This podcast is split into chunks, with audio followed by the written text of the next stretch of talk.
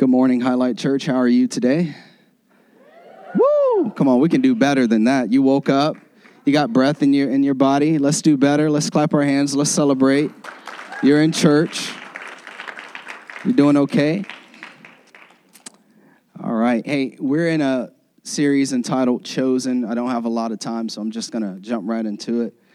Uh, repeat this after me Ephesians 1 4. We're studying through the book of Ephesians. Here we go. Repeat after me. Even before he made the world, God loved us and chose us in Christ to be holy and without fault in his eyes. Let's do it again. Here we go. And then we're going to celebrate, and we're going to celebrate for real. Here we go. Even before he made the world, God loved us and chose us in Christ to be holy and without fault in his eyes. Let's celebrate. That's so good. awesome. Well, if you ever doubted whether or not God loves you or whether or not he has chosen you, got the, the proof here that uh, he, he does, in fact, love you and he has chosen you in Christ. And so we are studying through the book of Ephesians all the way through the summer. Uh, we're in chapter two. We're going to finish off chapter two this morning, and we're going to enter chapter three next Sunday. Um, how many people enjoying this series? Are you being blessed? Are you being touched by it? That's good. That's good. Very good. Join me in uh, Ephesians chapter 2. We're going to do verse 11 through 18. This is what we're going to cover today. I don't even know where Ephesians is in my Bible, and I'm the pastor.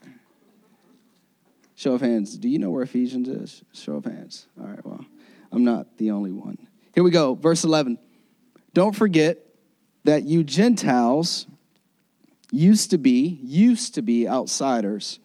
You were called uncircumcised heathens. What in the world are we in church? We're talking about circumcision this morning. Oh my goodness. All right, uncircumcised heathens by the Jews who were proud of their circumcision. That's awesome. Even though it affected only their bodies and not their hearts. In those days, you were living apart from Christ. You were excluded from citizenship among the people of Israel. And you did not know the covenant promises God had made to them. You lived in this world without God and without hope, but now you have been united with Christ Jesus once you were far away from God, but now you have been brought near to him through the blood of Christ. Verse 14 For Christ himself has brought peace to us. He united Jews and Gentiles into one people. In his own body and on the cross, he broke down the wall of hostility that separated us. He did this by ending the system of law with its commandments and regulations. He made peace between Jews and Gentiles by creating in himself one new people from the two groups. Here we go. Together as one body, Christ reconciled both groups to God by means of his death on the cross. And it goes on to say here, and our hostility toward each other was put to death. The hostility between God's original chosen people, the Jews, and the Gentiles, that being, if you're non Jewish, all of us in here that are non Jewish. And he goes on to say here, but he brought the good news of peace to the Gentiles who were far away from him, and peace to the Jews who were near. We're going to dissect that. So if you're near, if you know, they're near to God, but they didn't have peace with God. I wonder what that was all about. You're God's chosen people, but you didn't have peace. I wonder what that, that division was there. And so we're going to sit here and we're going to say verse 18. Now all of us can come to the Father through the same Holy Spirit because of what Christ has done for us. How many people understood anything I just read? That was a lot of a lot. We got circumcision, we have Gentiles, we have uh, wall of hostility, and uh, all this stuff, separation. But we're going to deal with it here over the course of the next, say, four or five hours if you have time. Um, 40 minutes. Don't don't get a wad in your underwear. Okay. We're, we're real church, so if I make an inappropriate joke, I love you.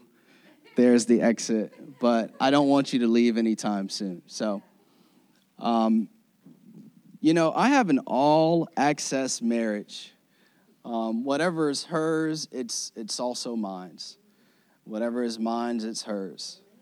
Um, someone said, Amen. Amen. Um, and this, this really came into play uh, when she got a job as a nurse, because I, I, was a unit secretary um, in the hospital. And, uh, you know, I had a little change in my pocket, but she, she made almost two or three times as much as I did. So um, whatever is hers becomes then mine. So how many know that two incomes is more than one income? And so um, then I, I had a car, and she used to drive my car. Then she got a newer car, a better car, and a bigger car. And now the car I have is still in Florida with my dad, and we have her car. Um, I'm the one that brought all the debt into our marriage. She brought no debt, but whatever is mine is hers. So um, her debt is my dad is her debt. Thank God, two incomes are better than one, and so we can we can try to tackle that debt together. You know, but she didn't come into the relationship perfectly, nor did I. Uh, we all had our faults and our downfalls, but the thing that bonds us together so well in our marriage is love. And I think the same can be said with your relationship with God. You don't bring everything to the table perfectly, but God does. And I think the thing that gives us all access to everything that God has for our lives is his love for us. Uh, you don't have to be perfect. You don't, you don't have to have it all together before you can enter into a relationship with God. You don't, you don't have to dress a certain way. You don't have to be raised in a certain denomination. You don't have to come into Highlight Church with a collared shirt and a suit and a tie and, and, and tucked in and all that. You can come in your basketball gear. But Jesus just simply loves you. He simply loves you and he's drawn near to you and he's given you access to all of his promises in the scripture.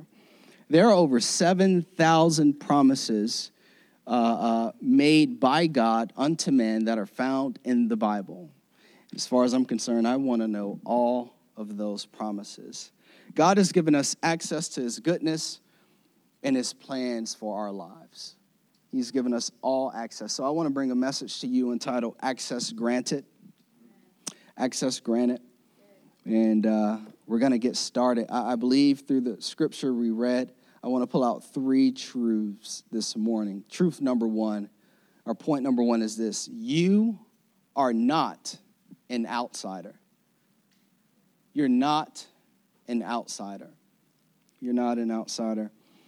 It says here in Ephesians 2:11, don't forget that you Gentiles used to be outsiders. You were called uncircumcised heathens by the Jews who were proud of their circumcision. Once again, that's awesome.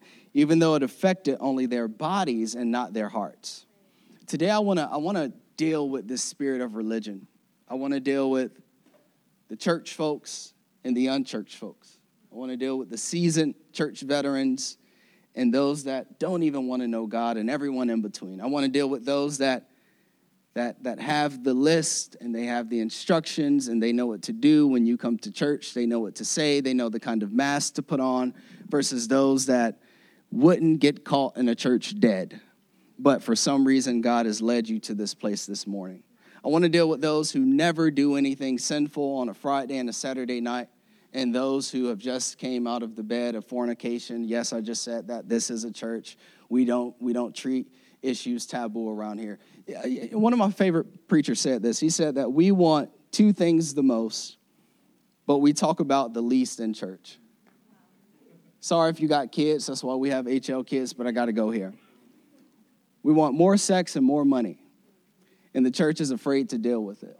So I do want to I want to deal with the individual who because they feel as though what they've done on Friday and Saturday, they wouldn't step foot in a church on Sunday, but for some reason God has brought you here this morning. And I thank God you're here. If you're not saved, if you don't believe in God, if you're if you're atheist or agnostic or Hindu or Muslim, whatever it is your background is, I, I, got I believe I got some solutions for you here this morning. I think you're going to give your heart to Jesus when we're all done with you. Um, so it says this Don't forget that you Gentiles used to be outsiders. Now, what is the book of Ephesians? What is it all about? So, Paul is the author, and he was writing to the church in Ephesus, which is predominantly a Gentile church, non Jewish church. And uh, at a certain point of their existence, they were uncircumcised heathens. The word heathen in the Greek means nation or subculture. And the only circumcised group at a certain point in the history of humanity was the Jewish people. Now, Abraham, who is the patriarch of the Jewish nation, circumcised himself at the age of 99. God had called Abraham to leave his people, to leave his family, his native country. And he said, I'm going to bless you. So God established what's called a covenant. The word covenant is barit in the Hebrew, it means promise. This was an unconditional promise that God made to Abraham that despite whatever Abraham did, God was going to fulfill this promise. Why Abraham? Because God planned to bring the children of Israel from Abraham's loins, and from Israel was going to come Jesus, who was going to be the Savior of the world. So God made Abraham a promise, and this is the promise in Genesis 12, uh, verses 1 through 4. It says this The Lord had said to Abram, this is funny because the name Abram, God changes his name to Abraham later. The name Abram means father figure. He changes his name to Abraham, which means father of many nations. So God can change your name. You can go from a figment you can go, go from, from an imaginative you, you, you can go from something that you're just conjuring up something that you're dreaming about to actually if you follow jesus if you give your heart to the lord he can take you from what you're dreaming about and he can cause that to be a reality in your life one day. All it takes is following him and trusting him and so he takes him from Abram, and I think around chapter 18 or something, he changes it to Abraham. He tells him this when he first calls him. He says, Leave your native country, your relatives, your father's family, and go to the land that I will show you. I will make you into a great nation. God wants to make you into a great nation. God wants to produce greatness through you. God is not finished with you. If you woke up this morning, God is just getting started with you. He wants to bring great things through you. And He says this I want to bless you and make you famous, and you will be a blessing to others. Now, He circumcised Himself at uh, 99 years old. And then God tells him in Genesis 15, we're not going to cover that today, we're not going to read it, we don't have enough time he tells him that you and every male descendant in your household shall be circumcised because I'm establishing my promise with your people. But did you just see what God just said in Genesis 12? Circumcision was never anything to keep anyone outside. So Paul is addressing a Gentile church. Watch the original promise that God makes to Abraham. We're going to go back in. He says this I will make you famous, and you will be a blessing to others.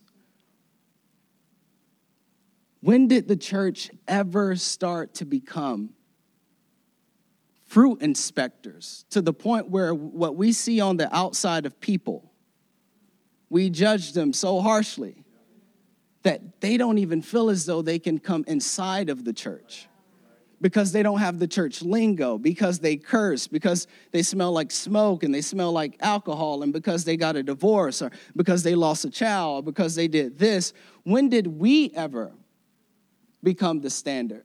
When did we ever become the judge? So the original promise actually predates the law of the circumcision. Did God say in Genesis 12, Abraham, I need you to be circumcised, then follow me? He says, No, follow me. Abraham, at this point, when he begins to follow God, he is an unbeliever. So God doesn't say change everything about your life and then follow me. He says come as you are and I'll change everything about you for the better. I'll change everything about you for the better. And so he goes on to say this. He says, uh, uh, uh I will bless those that bless you and curse those that treat you with contempt. All the families on earth will be blessed through you. So this also lets me know that this promise is, is for a certain time span for certain people what happened in Jesus' day, what happened in Paul's day, is that this spirit of religion had carried itself for almost 4,000 years. From Abram to Jesus. Jesus had to deal with religion with the Pharisees. This is why a prostitute couldn't step close to Jesus. This is why a tax collector couldn't come close to Jesus. This is why someone who was strung out with alcohol and drugs couldn't come close to Jesus. This is why someone who had an abortion couldn't come close to Jesus because of the spirit of religion. Religion and relationship are two different things, and we're going to deal with that this morning here and all families will be blessed through you. So the circumcision was meant to point Abram to be a blessing. So Abram departed. I love this part. I think this is my favorite part of this verse. I'm preaching this just one verse for too long. So Abram departed as the Lord had instructed, and Lot went with him. Abram was 75 years old when he left Haran. It lets me know that you're never too old to say yes to God. You're never too old. And so, but at a certain point in history, as we can see, this promise wasn't made available to us Gentiles. Have you ever felt like you were outside of God's goodness? Like outside, like God, God had, like it was this area, this section right here had all of God's blessing, all of God's favor. This section right here had all of God's blessing, all of his favor and, and this group, you know, you ever felt as though God had forgotten about you? He didn't, he didn't count you in. He didn't, he didn't qualify you. He, he wasn't thinking, thinking about you. He wasn't speaking to you the way he was speaking to other people. And, and Paul is saying you were once outsiders without hope. There was a time in your life when you, you questioned, and some of you questioned this morning, what is my purpose? What, what is the reason I'm here? I'll tell you what, it's not for an eight to five. It's your occupation. You can find purpose in it, but it's not your eternal design. It's, it's not, it's not the, the, the plan. You can retire, you can have a great 401k, you can have all the assets in the world and, and sit back, but that's not your purpose. You can have the vehicles, you can have the homes, but that's not your purpose. If you're not using your home to bring others into it, to bless others, the reason you have the home is null and void in the eyes of God. God wants to speak with you, He wants to give you purpose. But sometimes we can feel as though He isn't. And so, Paul, the author of the, the letter to the Ephesian church, he wrote from, from prison he oftentimes he had to minister because he went to three different continents to minister to Gentiles. Jesus called him to share the good news to the Gentile nation, not the Jewish people. And he often had to deal with this notion that, hey, Paul, um, are you sure that salvation is only faith in Jesus? Are you sure? And Paul would say, yes. Yes. It's not the way you dress. It's not your haircut. It's not the color of your hair. It's not what you were doing last night. The first step is faith in Christ. Well, you know, I, I remember uh, I was raised in the Baptist church, and um, man, every 7 a.m. service, Jesus Christ. Y'all think 10 a.m. is hard. Grandma, and mom, 5:30 every Sunday. Wake up, time to go to church. And uh, my parents would have my, my mom and grandma. They would have my, my clothes laid out, and it was usually button-up shirt, vest, fake tie, you know, the clip tie. The, you know, you know what I'm talking about. Uh, slacks and nice shiny shoes and we would do this just about every Sunday as I was growing up. I got to college and I truly gave my life to Jesus at 19. So one of the first Sundays I came back to church uh, in 2006, I stepped in there with jeans, a blazer, and like a t-shirt. And I stepped into church, man, and everyone's head just turned like, you know, and I felt out of place. I felt like I wasn't welcomed. I felt like um, my relationship with Jesus wasn't authentic. Is as if I went to Tallahassee, I really met Christ. I didn't meet church, I didn't meet religion. I really met Christ. And I was really reading my Bible. because for the first 18 years of my life, I didn't care about the Bible. Then I saw someone that dressed like me, they talked like me, they thought like me, they were relevant, and they loved God, and they loved Scripture, and they taught me the Bible. And I said, Yes, I love Jesus too because you look like me, and I can relate, and you go through the same things I go through. You're not out of touch, and I want to know Jesus just like you want to know Jesus. Then I step back and I go home, and it's like, keep an eye on him. He's, he's not supposed to be here. And, and, and religion can have the tendency to do that. So Paul had to address the discouragement that Gentile believers experience when they would ask him, Paul, we know that the Jewish believers of Jesus say that we should be circumcised, but Paul, man, I don't want that razor. I don't I want to follow Christ. And so he dealt with this. And we see this on his first missionary journey. This is powerful. Watch this Acts 15, 4 through 11 it says this when Paul was going around and he had an issue in Syria, he had to go back to Jerusalem to talk to the original apostles that Jesus left the ministry of the gospel to. So if you're going to go to anyone, go to the source. Go to Peter, James, John. Go to Matthew, your four, four gospels. He goes back and, and it reads here When they arrived in Jerusalem, Barnabas and Paul were welcomed by the whole church, including the apostles and the elders. They reported everything God had done through them. Man, people are getting saved. Gentiles, Ephesus, Corinth, everyone, man, people that aren't even Jewish, they're getting set free, they're getting transformed. Marriages are changing, finances are changing, people are being healed of diseases. Man, it's crazy. God's moving through us. Watch this. Watch religion. Here we go. Five. But then some of the believers who belonged to the sect of the Pharisees, the same jokers that Jesus had to deal with, stood up and insisted the Gentile converts must be circumcised and required to follow the law of Moses. So the apostles and elders met together to resolve this issue. Now, the Pharisees, they now believe in Christ, but they used to be the ones that questioned Christ. A Pharisee knew the Bible so well that you could drop a pin in the middle of the Bible, cut a hole in the entire Bible, pull out all of those pages, and each page, they would be able to tell you the exact words and phrases and sentences that were being missed in the Bible. They knew the letter so well, but Paul says in the book of Corinthians, they missed the heart and the spirit of the letter. They missed the motive, they missed the love, they missed the grace behind what Jesus stood for. And so he goes on to say this. So the councils, the council meets, verse 7. At the meeting, after a long discussion, Peter stood and addressed them as follows. Peter was Jesus' top dog. He was his number one. So if you want to hear from anyone, hear from Peter. Here we go. He says this, brothers, you all know that God chose me from among you some time ago to preach to the Gentiles so that they could hear the good news and believe. Verse 8 God knows people's hearts. And he confirmed that he accepts Gentiles by giving them the Holy Spirit.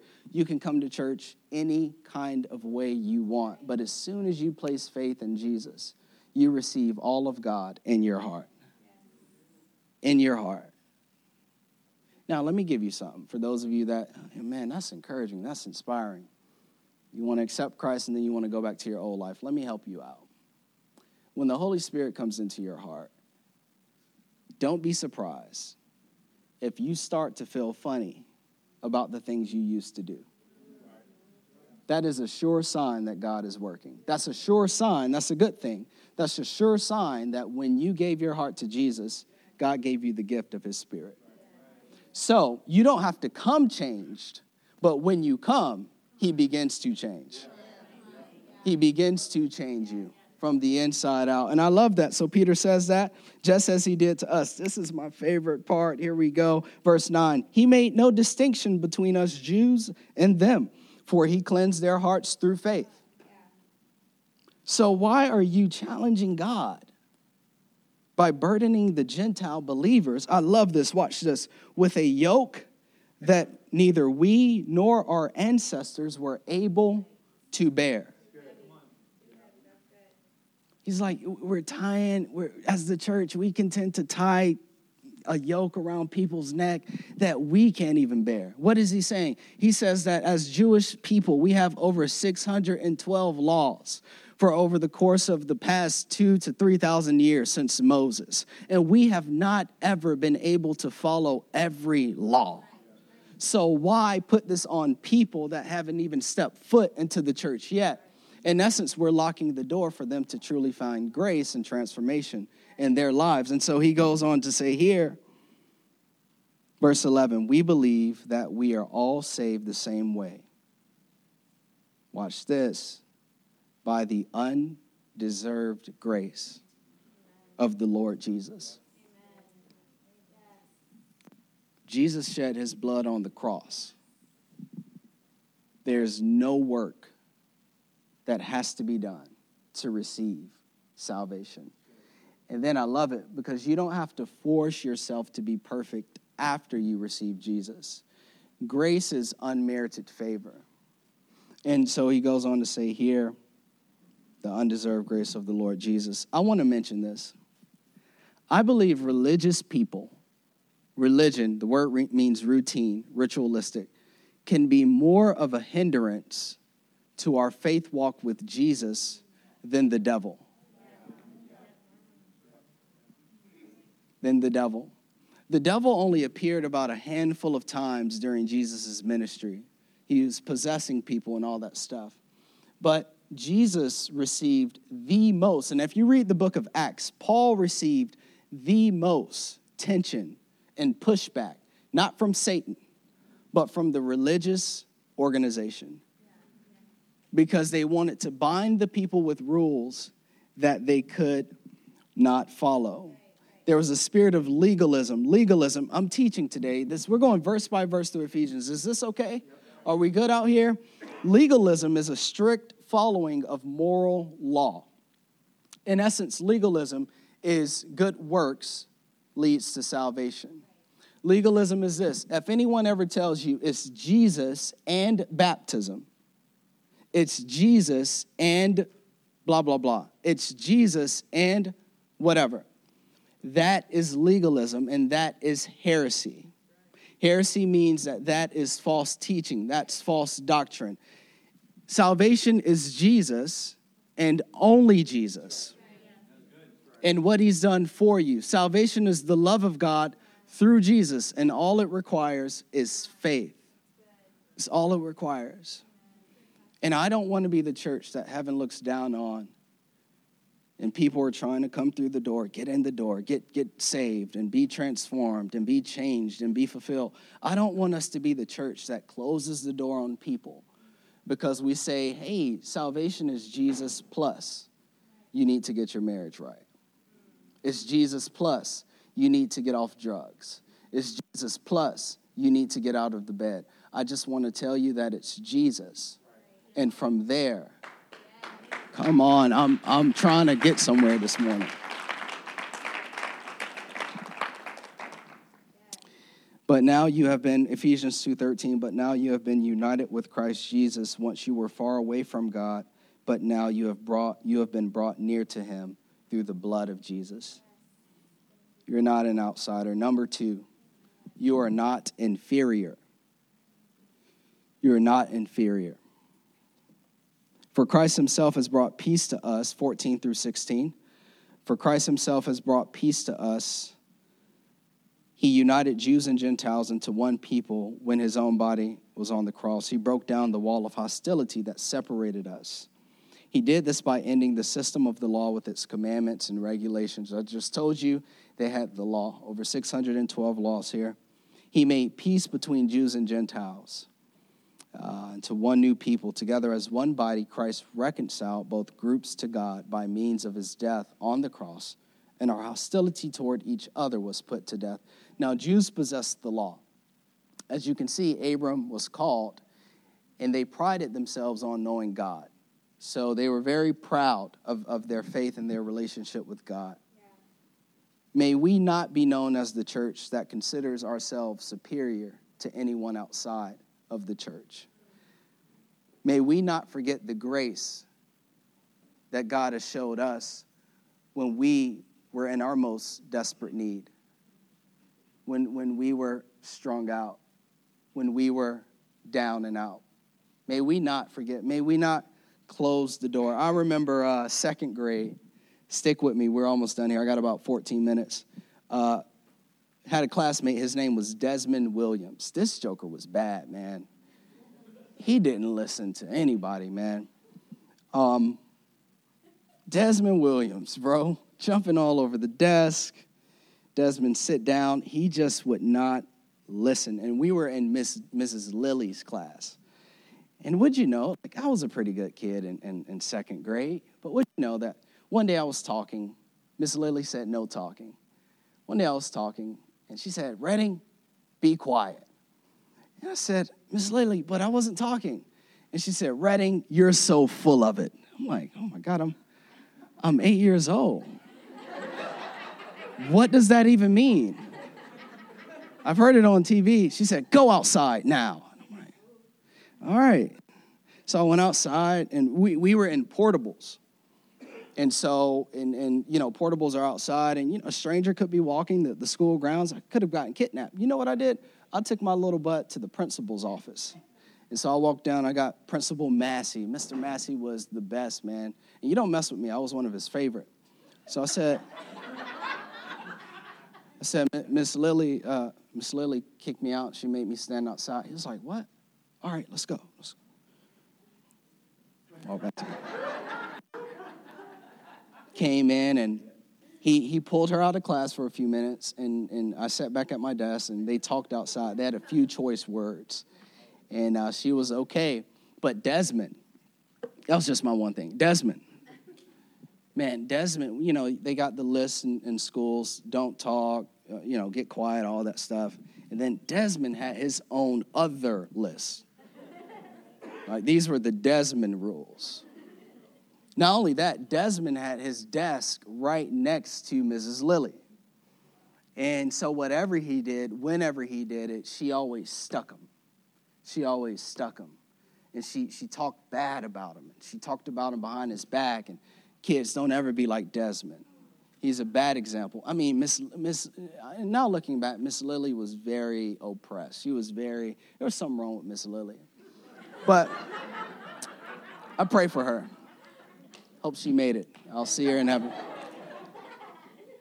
Um, so, by the grace of God, Desmond makes it into the third grade, and we, we both we both end up in the same class. Uh, Mrs. Bland, Ms. Ms. Bland is still hands down my top three um, um, teachers. And it's amazing how you grow up and she's on Facebook and I'm like, I'm a grown man now. But anyway, so she's still top three teacher. And, and I remember I came in first day of school, third grade. I had Desmond in my class. I, I, I had arrived. I was unpacking my bag. I was at my table. And Desmond comes in. Desmond was being raised by his auntie. So we don't always know people's backgrounds. Desmond had lost his mother and his father. And he was being raised in a dysfunctional family by his auntie. And uh, she was all, she had two or three jobs to support him and his, his other siblings. So we don't always know people's backgrounds, church. And so uh, Desmond comes in with the auntie, Mrs. Bland, greets her. Hey, how are you doing? And Desmond comes in, and Mrs. Bland, she gets on her knees. And she says, Desmond, I know you. I've heard about you. I know your ways. I know how you behave. But I want to tell you one thing I love you. I believe in you. I support you. I give my life for you. And the only thing I need you to do, Desmond, is trust me. There are no Desmond rules in this classroom. There are no, I love you and I just need you to trust me. And we saw Desmond the first month. Desmond was Desmond. he would jump around, he would talk a lot, he would disrupt. But Miss Bland never kicked him out. She never took him to the, to, to the principal's office. She never put up the Desmond rules or the normal rules for that matter. Every time Desmond got out of place, she said, Desmond, I need you to trust me. I know how this feels because I have an eight year old at home right now. And the number one thing I'm dealing with him with is trust. Because trusting God is all about the reward of God. It's not about the consequence, it's about the better that God is attempting to bring into your life. Trust me in your singleness. Trust me with your finances. Trust me. Give me the bottle. Trust me. Trust me in your marriage. Water your own garden. Trust me at 2 a.m. Stay off of that computer. Trust me. Trust me. Just trust me. And so we see Desmond change. Month two, month three, we get through spring break. And at, at, at my elementary, we had um, student of the year for every grade. And uh, we had a worst category. Desmond would have won that for second grade. Man, you see throughout the year Desmond now passing out papers, handing out crayons, leading the lunch line to, to the cafeteria, leading us to recess. You see Desmond organizing us. You, you see now Desmond has a, a yellow, a yellow thing. We used to have hallway monitors. Don't run. You see Desmond. Desmond, first one turning in his paperwork, coloring inside the lines. Desmond's no longer putting crosses upside down and, and decapitated heads of Desmond, Desmond. And uh, we get to the end of the year. It's, it's May because we finished school in Florida in May. And Desmond becomes the student of the year in third grade. Who's superior now? And, and I feel as though God brought me back to that story because the Jews prided themselves on knowing the scripture. They, they, they had the doctorates of ministry, they had the masters of divinity, they, they knew it back and forth like the back of their hands. We knew the rules. But the thing about the rest of us in third grade is we only got rewarded for the rules we follow. Desmond, as he trusted Mrs. Bland, he took it further than us because we just wanted to follow the book. Following the book is all about ethics. But what if we followed, what if we related to, what if we gave our hearts, what if we gave our lives to the writer, to the author of the book? Then, and only then, will we see the miracles. Then, and only then, will we see the growth. When we relate to the author, we come to find out that we are not inferior to any churchgoer. We're not inferior to anyone, and God wants to bless us. He wants to use us. You have a great calling on your life. He has everything you need when you relate to the author of the book. Desmond was not inferior to anyone. And I want to encourage you that you're not inferior because of your past, because of your, your ignorance. You, you, don't, you don't know what's in this book. It's okay. But because of what you lack. I'm not talking to seasoned Christians right now. I wish, I wish I had just five or four unbelievers in here that I could minister to. I didn't start this church to accommodate Christians. I started this church to accommodate and to reach people that don't know Jesus. And what we need to do, growing Christians, is we have to stay we got to bob and weave with the Spirit of God. Don't get stuck in your ways. Don't be a spiritual Pharisee. You have to bob and you got to weave. You got to love people. You got to invite them in. You got to pray for them. You have to stop worrying about whether or not your agenda or your ideas are going to get promoted in God's church and start focusing on the people that He's called you to reach.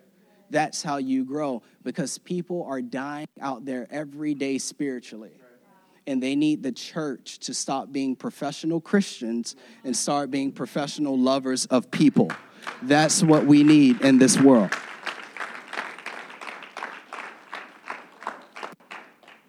You're not inferior.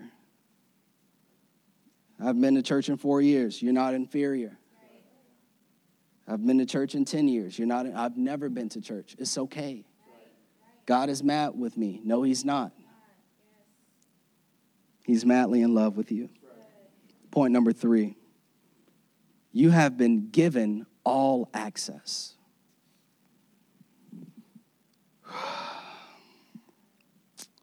Verse 17. He brought this good news of peace to you Gentiles who were far away from him, and peace to the, Jews who were near. Good news, the gospel. The good news is simply this the bad news is we're sinners. And Kyra covered last week how we were candidates of God's wrath outside of Christ. The Bible says that it is appointed for all men to die and meet their maker. And I, I, don't, I don't, I just, I don't know how it would make sense for you to die with a bill of sin that you can't cover. Jesus has paid the bill. It is appointed. I, I don't know anyone who has, in the past 500 to 1,000 years, has lived past, unless it's in the Guinness World Book of Records, who has lived past 140, 50 years. You will pass. I will pass. And I love it because the good news is this is that Jesus came, born of a virgin. He lived a perfect, sinless life the reason he broke down the wall of hostility between us and God and between us and the Jews is because he fulfilled the law. For 33 years, 3 3, numbers of perfection, two numbers of completion. He died on the cross, he shed his blood because the Bible says that um, in order for there to be a remission or repayment of sin, blood has to be shed. So he was God's perfect sacrifice for you and I. He died, stayed in the grave for three days because he was in hell, taking the keys away from Satan. The Bible says that the power of Satan is sin and death. He took those keys away. The word death means separation. Satan knew what he was doing in the garden. He knew he was separating mankind from God's best plan. So Jesus dies, he goes to hell for three days. He takes the keys of authority and he comes and he says, Here you go, Peter. Preach the gospel unto the Gentiles. Let the entire world know that I've given you the keys of authority. Now you have everything that God has access to. He dies, he sheds his blood, and now you can show up before your Maker with your bill paid in full because of what Jesus has done for you. And he's given you all access. And it says here in verse 18 now all of us can come to the Father through the same Holy Spirit because of what Christ has done for us. You know, I um I love this thing. This thing was I'm closing us out here in 2 minutes. This thing right here was given to me for as a gift. I used to see it around uh, other people's uh, chests. What is this? This is a, a, giving giving key. I think that's what we call it. And uh, Becca, she's not in here this morning. She's in our kids ministry she bought me this key and it says Highlight Church on it. And uh, I always wanted it, but she uh, spent her hard earned money on this key. And uh, to me, this key is not just a key, it's not just a piece of jewelry, but it reminds me of how keys give us access through locked doors. And uh, at one point in my life, I didn't have access to everything that God had for me. And uh, like I said, I gave my heart to Jesus at the age of 19. And you have to understand one thing about Jesus is that if there are any locked doors that God intends for you to unlock, the key, the key is faith in Christ in every area of your life. The key, the key, all access, the key to that vision that you want to give birth to, the freedom that you're looking for, the peace that you're looking for. The key is Jesus, all access. The purpose is found in Jesus, all access. If you want your kids to be blessed, if you want them to be raised well, if you want to give them a greater inheritance, than, than a financial inheritance. Give them a, a spiritual inheritance. Raise them up in a home where the key is given to them so that they can have all access to everything that Jesus has for their lives. Jesus is the key. And we have peace with God and we have full access to God for all things. I want to pray and then we're going to do an altar call. You're not going to come to the front. I'm going to give you a chance to give your heart to Jesus this morning. Let's pray. Father, we love you. We thank you, Lord, that you've given us access. We thank you, Jesus, that we don't have to follow a set of rules. We thank you, Lord, that you've made it so easy to trust you and to follow you. Thank you for your love. Thank you for your forgiveness. Thank you for your mercy. Thank you, Lord, for being in this church this morning. Jesus, we give you praise. Amen. Hey, let's bow our heads. Um, I'm going to do this on the count of three. Maybe you don't know Christ, but this morning is your morning. You can be transformed, you can be made into a new creation. God wants to do a new thing in your life. And on the count of three, if you would just raise that hand, we're going to pray with you as a church. And you're going to leave here differently for the better. Let's do it. One, two, don't let the devil or religion talk you out of this. Three, raise, that, raise those hands high. Praise God. Let's put those hands down. Come on, church, let's celebrate. Praise God. I want to say something. I don't mind us holding you a little longer today. I know this wasn't your how do I get through the week message. It doesn't need to be, but it can. Jesus is the key. There's your application. Today was all about the person that doesn't know Christ. And thank God we were able to see salvation reign in this in this church this morning. Yeah. A life is eternally changed. Church, pray with me. Let's pray with these individuals. Father, we love you. We honor you. Forgive us for our sins. Fill our hearts Give us a future. Give us a hope. Give us a purpose. In Jesus' name, amen. Amen.